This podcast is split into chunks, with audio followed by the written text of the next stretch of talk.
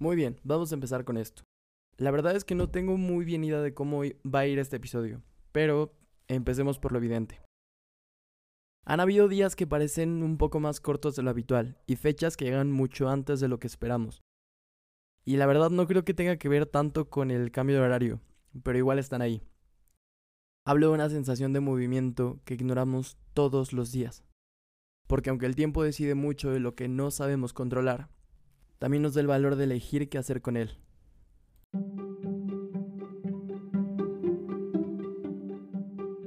Hey, ¿qué onda? ¿Cómo andamos? Nos volvemos a escuchar el día de hoy. Yo soy René. Para quienes saben y los que no, aquí damos las opiniones que no importan, pero que le responden a la historia. Bienvenidos al episodio número 11 de Daños Colaterales.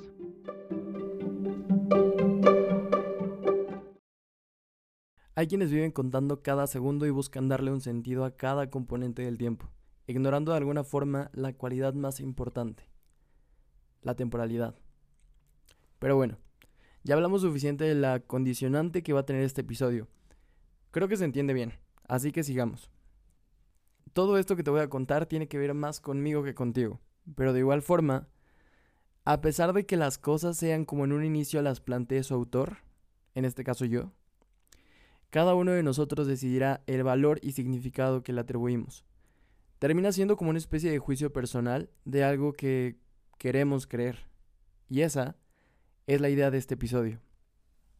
Todo esto que te estoy contando pasó a raíz de ver a un niño pidiendo dulces en el negocio de mis papás en el último día de muertos o Halloween que pasó.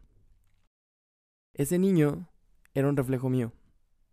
Era yo de pequeño, un niño que se llenaba de valor al colocarse una máscara su comportamiento cambiaba, pero digo, al final esto es algo que se puede explicar muy bien con psicología aplicada, pero hoy no hablaremos de ese tema.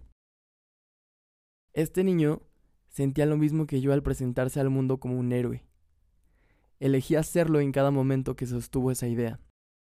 Y aunque estuviera actuando, porque evidentemente no era Spider-Man, estoy seguro que sustrajo algo de ese momento.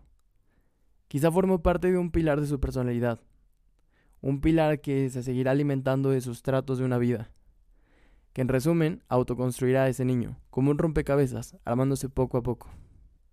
Al presenciar este momento, me llevó a pensar que muchas veces no somos tan conscientes de que de vez en cuando somos parte de hechos felices, tristes o emocionantes de otras personas, y que ser conscientes de ello se siente como un superpoder. Pero bien, me estoy desviando un poco del tema. Debemos de avanzar un poco en el tiempo y aterrizar en el momento actual. Hablamos de niñez. Así que quizás desde este punto se empieza a enredar todo, porque justo sucede de la misma forma en que está pasando esto, de un par de minutos de haber empezado, en donde empezaste a escuchar esto. Pasa el tiempo encima de nosotros, encima de los sueños, anhelos que teníamos cuando éramos niños y los que tenemos ahora, encima de cada posibilidad, encima de cada inseguridad reflejada en nosotros. El tiempo, como lo dije en un principio, condiciona la acción, pero si no te mueves, no se detendrá a esperar. Y toca seguirle el paso, aunque intentarlo signifique que todo pueda salir mal, pero también que algo bueno suceda.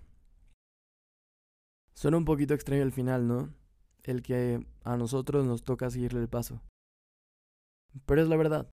En algún punto llegamos a hablar de los dos puntos en los cuales coincidimos la gran mayoría de personas. Es más, ni siquiera la gran mayoría, todos. En que habrá un punto en el que llegas y hay otro en el que a fuerza te tienes que ir. Y de eso trató un poco el último episodio. Al final hablamos de aprovechar el tiempo, de hacer las cosas que por lo general no hacías y contemplar pero también hacer algo al respecto. Sé que hay muchas cosas en todo esto que se pueden contradecir al final del día entre episodio y episodio porque las ideas cambian y todo esto al final del día va siendo un recopilado de ideas. No es una idea general ni un compilado. Es algo que de repente a una persona, yo, se le va ocurriendo y termina compartiendo con otras personas que lo van a escuchar. Pero justo eso, vamos a regresar al principio básico de la idea principal del final del episodio anterior y la que tiene este. Si estás pensando o esperando una señal, Hazlo.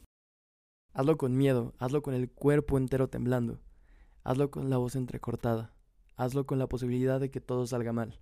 Hazlo aunque la única persona que cree en ti seas tú. Hazlo por la pura posibilidad de que algo bueno suceda. Hazlo sin saber exactamente lo que haces. Hazlo aunque sientas que es demasiado tarde. Hazlo con los ojos llenos de lágrimas. Pero hazlo. Y de todo esto que ya te dije hay muchas cosas que yo aún no entiendo pero no pretendo entenderlas ya. Buscaré escuchar y entender.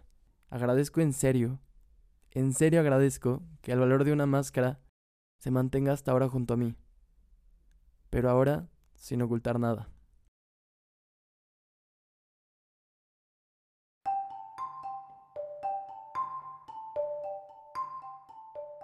Si llegaste hasta aquí, espero que algo te haya podido resonar. No olviden que su opinión importa y que la caja de comentarios está para hacerse escuchar.